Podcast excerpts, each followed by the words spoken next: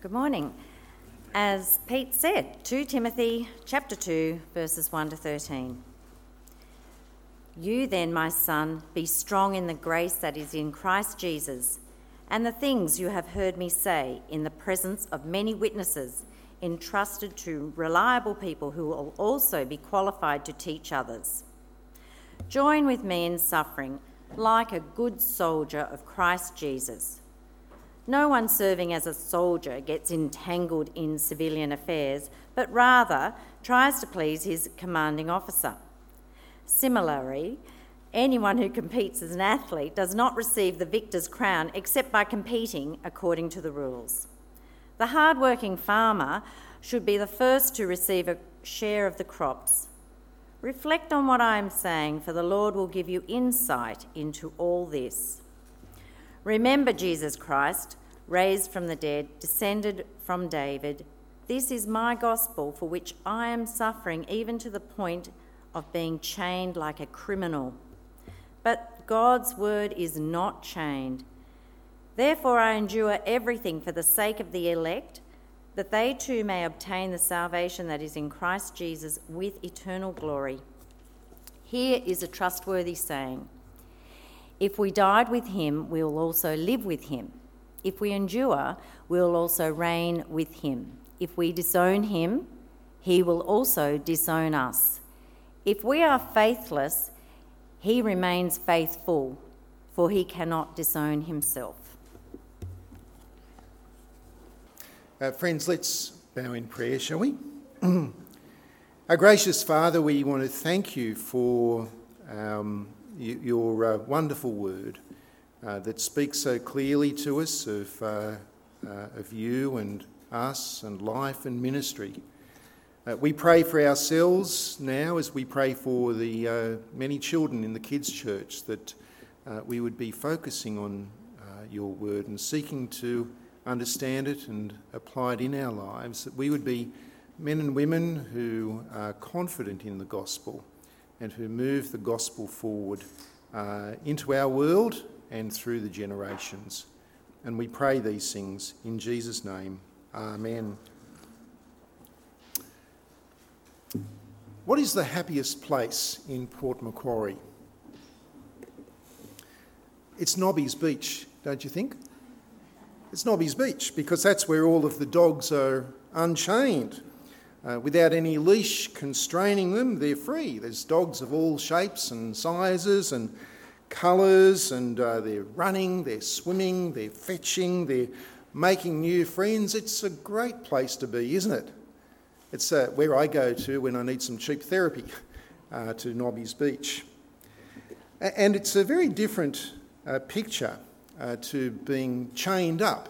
It's a very different picture to being constrained and being unable to be free, which is what some people want of the Word of God. Uh, there are people who don't want the message of the gospel to be able to run free. Uh, they'd much rather have it chained up. They'd much rather have it on a leash. They'd much rather have it so that it uh, could actually not make any difference in our world and not impact anybody's lives. How do they do that? Well, you know what they say, don't you? If you don't like the message, what do you do? You, you shoot the messenger, don't you? And uh, which, taken literally, is a very drastic uh, way of trying to chain up God's word. And in some parts of the world, that is exactly what does happen, where people who share the gospel do so at the risk of their own lives. But more commonly, uh, people put their liberty at risk. As Christians, uh, in many places, are, are imprisoned, are locked up uh, simply for telling others about Jesus. However, in our culture, people try to chain up God's word in more sophisticated ways, don't they? In more subtle ways. Uh, for example, uh, by dismissing the Bible, by uh, dismissing the Bible as being just an ancient book, uh, which uh, is steeped in ancient culture and ancient ideas and, and which couldn't possibly be of any relevance or of any use for life today. Sometimes uh, we can feel uh, less like the gospel is being chained up and more like it's being muzzled. Um, in fact, as Christians, we can feel that we are being muzzled. Because there are people who would prefer that our generation, this generation alive today, that we would be the last generation uh, in Australia to hear and to believe God's word. Uh, they would rather that the message of the gospel would die with us. Now, of course, there's nothing new in that, is there?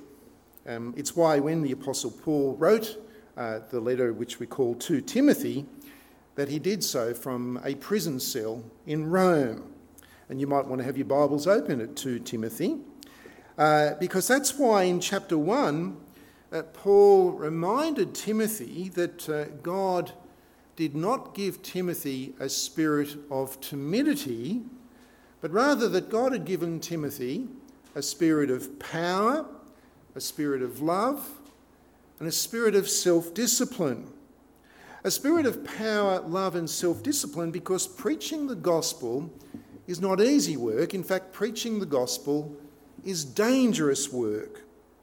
Dangerous work, uh, which could require Timothy, which would require Timothy to be strong. So I want to look at uh, this issue of uh, strength um, and what Paul means by strength. What does it mean for Timothy to be strong? Uh, so, chapter 2, verse 1 where he says, You then, my son, be strong in the grace that is in the Lord Jesus Christ. Now, uh, what does that mean? Well, we know that when we um, share the gospel, that God, by his Spirit, is with us, don't we? Um, the Lord Jesus, uh, in uh, the prayer in John 17, prayed that when he left, that God would send the Spirit as the counselor, as the comforter, as the advocate who would be alongside uh, his followers. And so we know that God, by his Spirit, is with us when we're sharing the gospel. And that's strengthening, isn't it? In fact, in chapter 4 of 2 Timothy, when Paul says that he was, uh, he was on trial, he had to present his case, and all of the Christians had deserted him. There was not one Christian who turned up there uh, to be alongside him. And he said, Well, uh, you know, never mind, because he knows that God was with him by his Spirit. And he was able to actually preach the gospel at his trial. And that is very strengthening to know that we're not alone. But here, Paul says that to be, that says, says to Timothy to be strong in the grace that is in Christ Jesus which I take it means it's a slightly different uh, nuance, it's obviously related and so on, but it means that our strength, in one sense, comes from the message itself, because it is a message of grace. For in the gospel, God offers free forgiveness, free eternal life to all who would turn to Him and trust in the Lord Jesus Christ. And that is an amazing offer. That is great news. And when we grasp uh, that uh, by God's Spirit, it actually has an impact on us and it affects our convictions. It affects our conviction and it strengthens us so that we would proclaim the gospel regardless of the cost to us personally, because we know it is a message of grace that can change the lives of those who hear. That is, uh, we're not playing a game, are we? Uh, we know that the gospel is an eternal message for all people for all time. Which is why the apostle did not envisage that the gospel would die out with him. Uh, let's have a look at verse 2. And the things you heard from me in the presence of many witnesses, entrust to reliable men who will be qualified to teach others. Now, I remember at one time, you know, every few years or so, statistics come out about church attendance and all of that sort of thing, and uh, these, these statistics had been released. And uh, as you'd expect, um, it's always the case that they show that the statistics of church attendance, they're on the decline, fewer and fewer people coming to church and so on. I, I think it's because people are coming to church actually believe the gospel rather than it just being a cultural thing. But uh, anyway, they're interviewing a church a Christian leader, and they said to him, you know, with this uh, decline in church attendance that's been announced today, do you think there's much future for the church in Australia? And just like that, he says, so long as the church in Australia continues to preach that Jesus died for sins and rose again, the church in Australia has got a great future. And he's right, isn't he? I, I think he got that from the Apostle Paul, don't you? That's where he got it from, because Paul had no thought that the gospel would die when he did. And he was expecting that he would be executed as a result, uh, following on from his imprisonment. He had no thought that the gospel would die when he did. Instead, what he did was he entrusted the gospel, entrusted the responsibility of gospel ministry to Timothy, who is to then pass on that to reliable men, who in turn would be to, to, uh, were to pass that on to others. And so what we see there is that there are four generations stated, four generations moving forward with the gospel. I don't think Paul intended it to finish at the fourth generation. It's a recurring thing. Paul entrusts Timothy with the gospel, who entrusts it to reliable men, who in turn entrust it to others, and so on and so forth. Now, has anyone ever entrusted you uh, to keep hold of something for them? Usually, when they do, it's something which is precious, isn't it? Or very valuable. And there is nothing more precious than the gospel. And so, therefore, what kind of men should Timothy hand gospel ministry onto? What qualities that he sh- should he look for? Is it leadership skills? Is it uh, preaching ability? Is it uh, pastoral understanding? Well, these are all very good things, aren't they? But what does Paul actually mention? He mentions reliability reliability. Reliability because true gospel ministry uh, involves enduring hardship, which Paul illustrates um, by describing uh, what is normally expected in some common occupations. Um, first of all, he talks about soldiering, being in the military. Let me read verses 3 and 4. Endure suffering with us like a good soldier of Christ Jesus. No one serving as a soldier gets involved in civilian affairs. He wants to please his commanding officer. Now, when uh, Anzac Day comes around in, uh, in April, uh, we're going to hear a lot of stories, aren't we? Stories of, of good soldiering. We're, going to, we're not going to be hearing stories about half hearted soldiers who uh, you know, got entangled in civilian affairs. No, we're going to be hearing stories of soldiers who had a single minded commitment because that's how wars are won. And Paul applies this to those who are involved in uh, gospel leadership, which doesn't mean that those you know, who are serving in gospel ministry can't have normal, regular, um, secular jobs. Um, Paul himself was a tent maker, uh, but rather that they must be people, men and women, who have a single minded commitment to the gospel. Rather than uh, being concerned about money and concerning about the comfort and the affairs of the world. Now, Paul knew what this was like. Uh, in chapter 4, verse 11 uh, of 2 Timothy, he mentions a, a particular man who uh, was one of his uh, co workers, uh, and when you know, Paul's in prison for the sake of the gospel, and this co worker, his name was Demas, deserted him, just left him there in prison. And he went off somewhere else. And Paul says that the reason he did that was because he, he loved the world. He loved the world more than Christ. So, single minded commitment to the gospel. Secondly, Paul speaks of athletes. Pick it up at verse 5. Similarly, if anyone competes as an athlete, he does not receive the athlete's crown unless he competes according to the rules. Now, um, Paul uh, may very well have had in mind the Olympic Games, um, the ancient Olympic Games. I'm not sure if we're going, are going to have an Olympic Games this year. I think it's planned for, isn't it? I don't think we'll be having a torch relay going around the world. I doubt that that's going to happen. But Paul would have had in mind the ancient Olympic Games, uh, where, where, these days in the Olympic Games, the, the crown, well, it's not a crown, is it? You, you get a gold medal. And it's usually after the event that drug, drug cheats get caught and they get stripped of their medal. You can go onto Google, search, you know, gold medals stripped from people. There's a long list of them.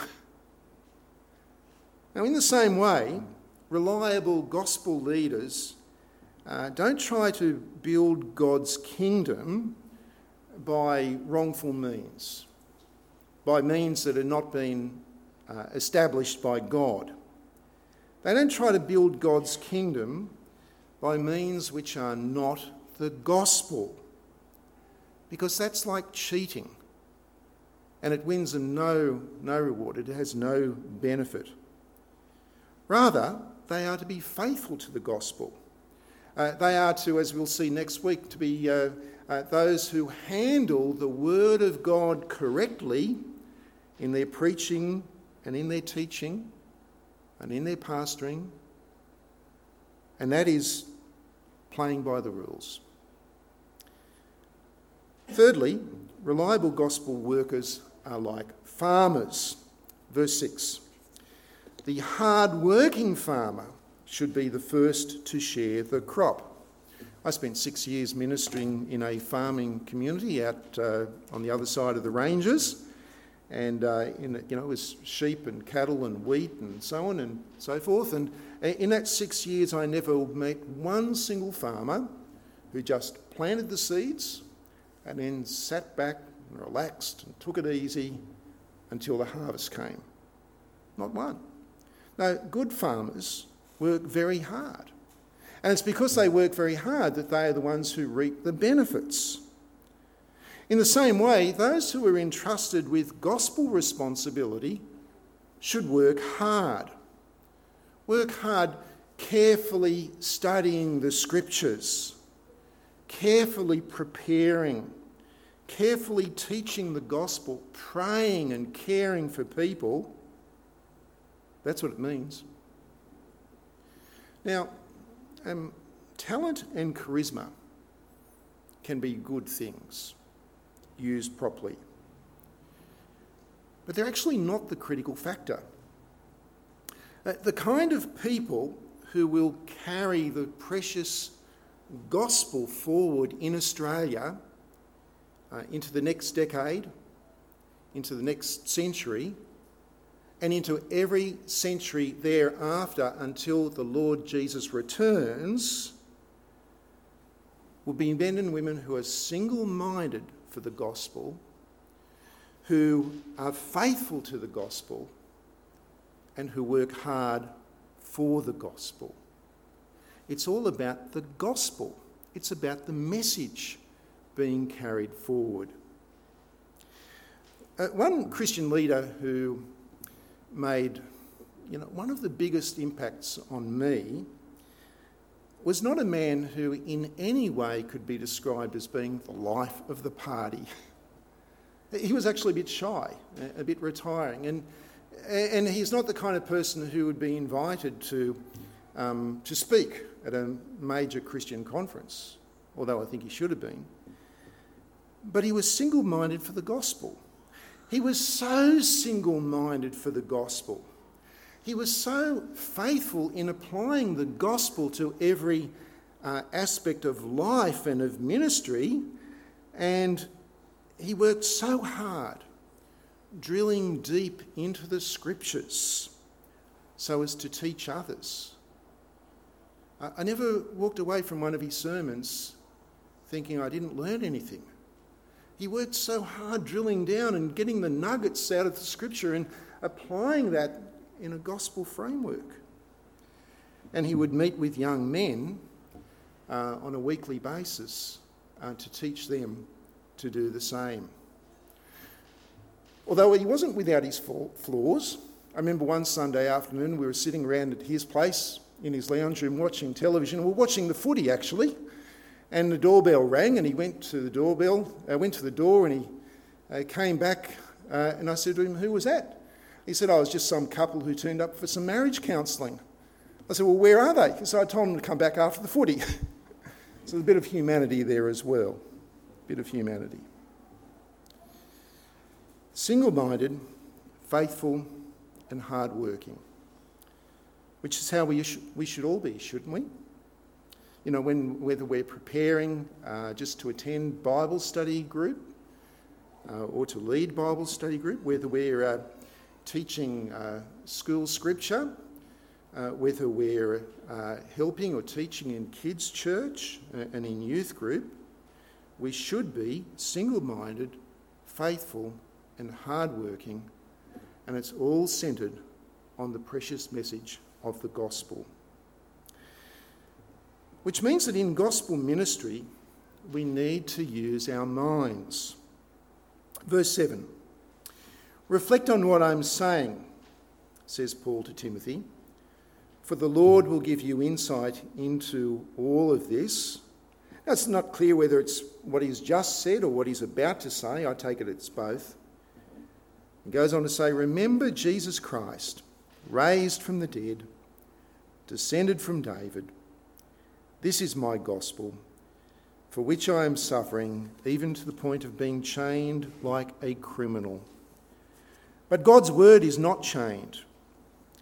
Therefore, I endure everything for the sake of the elect, that they too may obtain the salvation that is in Christ Jesus with eternal glory. So, how does Paul summarise his gospel? Jesus Christ, raised from the dead, descended from David. That's it. Uh, it's, it's a little bit brief, don't you reckon? Uh, you know, I'd want to expand on that a little bit, but it's actually very profound what he says here. For if Jesus is raised from the dead, then that means that his sacrifice for sins was sufficient. That means that death has been conquered. That means that he is the one who is able to offer eternal life. And if Jesus is descended from David, then that means that he is God's promised king, that he is the king over God's everlasting kingdom, and it means he should be our king as well. That's the message. That's the gospel. And we are to guard that message. But not only guard that message, there's a sense in which we are to be guarded by that message so that we don't um, spin off into all sorts of false gospels, which uh, may make people feel good but, and keep us from persecution, but save no one. So, what do we do with this message?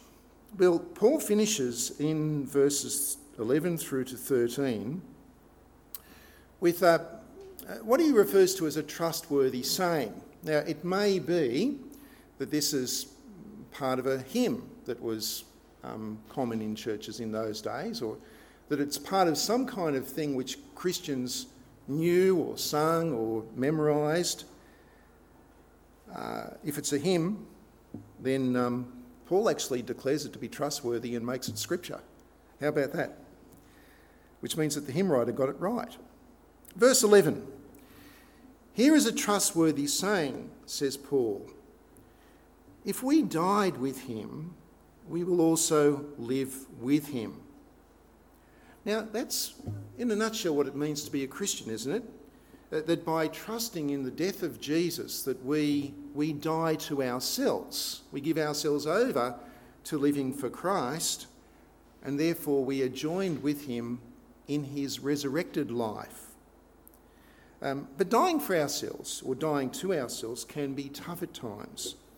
As we face uh, persecution, as we face temptation, and even as people try to chain up our message or muzzle us.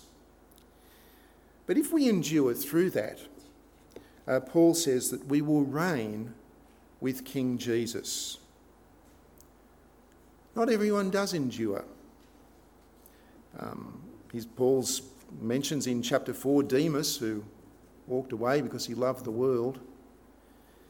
And you know, you may know of people who have um, professed uh, to love the Lord Jesus, but when being a Christian got tough or unpopular, uh, or, or when the world just seemed to be more attractive because of the things it offers material possessions, the pleasures, the relationship with someone who doesn't know and love the Lord Jesus. And they've walked away. They've turned their back on God. And they followed after the world, as did Demas. If we disown him, says the trustworthy saying, he will disown us. That's a warning which should keep us focused on putting Jesus first in our lives. It's a warning, isn't it? But it comes with a uh, what at first seems to be a strange statement afterwards in verse 13, where the trustworthy saying says that if we are, if we are faithless, he will remain faithful, for he cannot disown himself. Um, some people have interpreted that by saying, well, if we are faithless, then he will be faithful and he will uh, reject us as he promised. I don't think that's what it's saying. Uh, I think this is actually a comfort. Because sometimes, as sinful people, we will temporarily falter. I'm sure that they, I know that there have been times when I, I could have spoken up for Jesus. I could have said something about the gospel, and I've just been a little bit too timid and I've, I've withdrawn from doing that, and I haven't done so. I've shied away. Have you ever done that yourself? And you feel a bit miserable about that afterwards. You feel, I really let the Lord down. And, and, and thankfully, at times like that, that God, God is faithful to us. Uh, and he, uh, he is faithful. Uh, he sticks with us, like when, uh, the, when Peter disowned Jesus three times. Um, he repented and he was forgiven. But that should actually uh, not make us complacent, that should make us bolder. Knowing how gracious God has been to us should make us bolder to speak clearly about Him next time. Friends, the people who put Paul in prison didn't just hate Paul, they hated the gospel and they wanted to stop it from spreading. Now, imagine if that had happened. Imagine if by now in Australia in the 21st century that the gospel was this kind of uh, defunct message uh, which you could only learn about if you enrolled in an ancient history course, or that there was just this small group of really, really weird people, uh, you know, that believed in this ancient thing but no one else did. But the message had basically stopped in the first century. Imagine if it was like, I don't know, Zoroastrianism or something of that nature but it's not defunct. Because you can, you can put uh, the Apostle Paul in chains, you can put us in chains, but God's word is never chained because you can't chain up God. You can't do that. And that's been proven in history. For the gospel was entrusted to reliable men like Timothy who passed it on to the next generation and the generation after that and the generation after that and the generation until 2,000 years later it has reached our ears. And we've heard this precious message and we have believed this precious message. And we've believed it not as a message which can just be dismissed as being an irrelevant description of ancient culture, but as a living word which speaks to the real issues of, of life now, which speaks to the real issues of God and us, and how it is that we can be made right with Him forever through the precious blood of the Lord Jesus Christ. It's a message for us to speak to our world, and it's a message for us to treat as the treasured possession that we pass on to the next generation and the generation after that. Has the church in Australia got much of a future? Well, if Christians keep on preaching that Jesus Christ died on the cross for sins and rose from the dead, it's got a great future. Let's pray. Father, we want to thank you for this precious message of the gospel that has been preserved uh, through your word and in the hands of faithful servants uh, down through the centuries. We thank you for its great impact that it has on lives now, indeed on our lives, and pray that we would be those who uh, treat it with faithfulness, uh, teaching others in our world the gospel and, and passing it on to the next generation. And we pray this for your glory. Amen.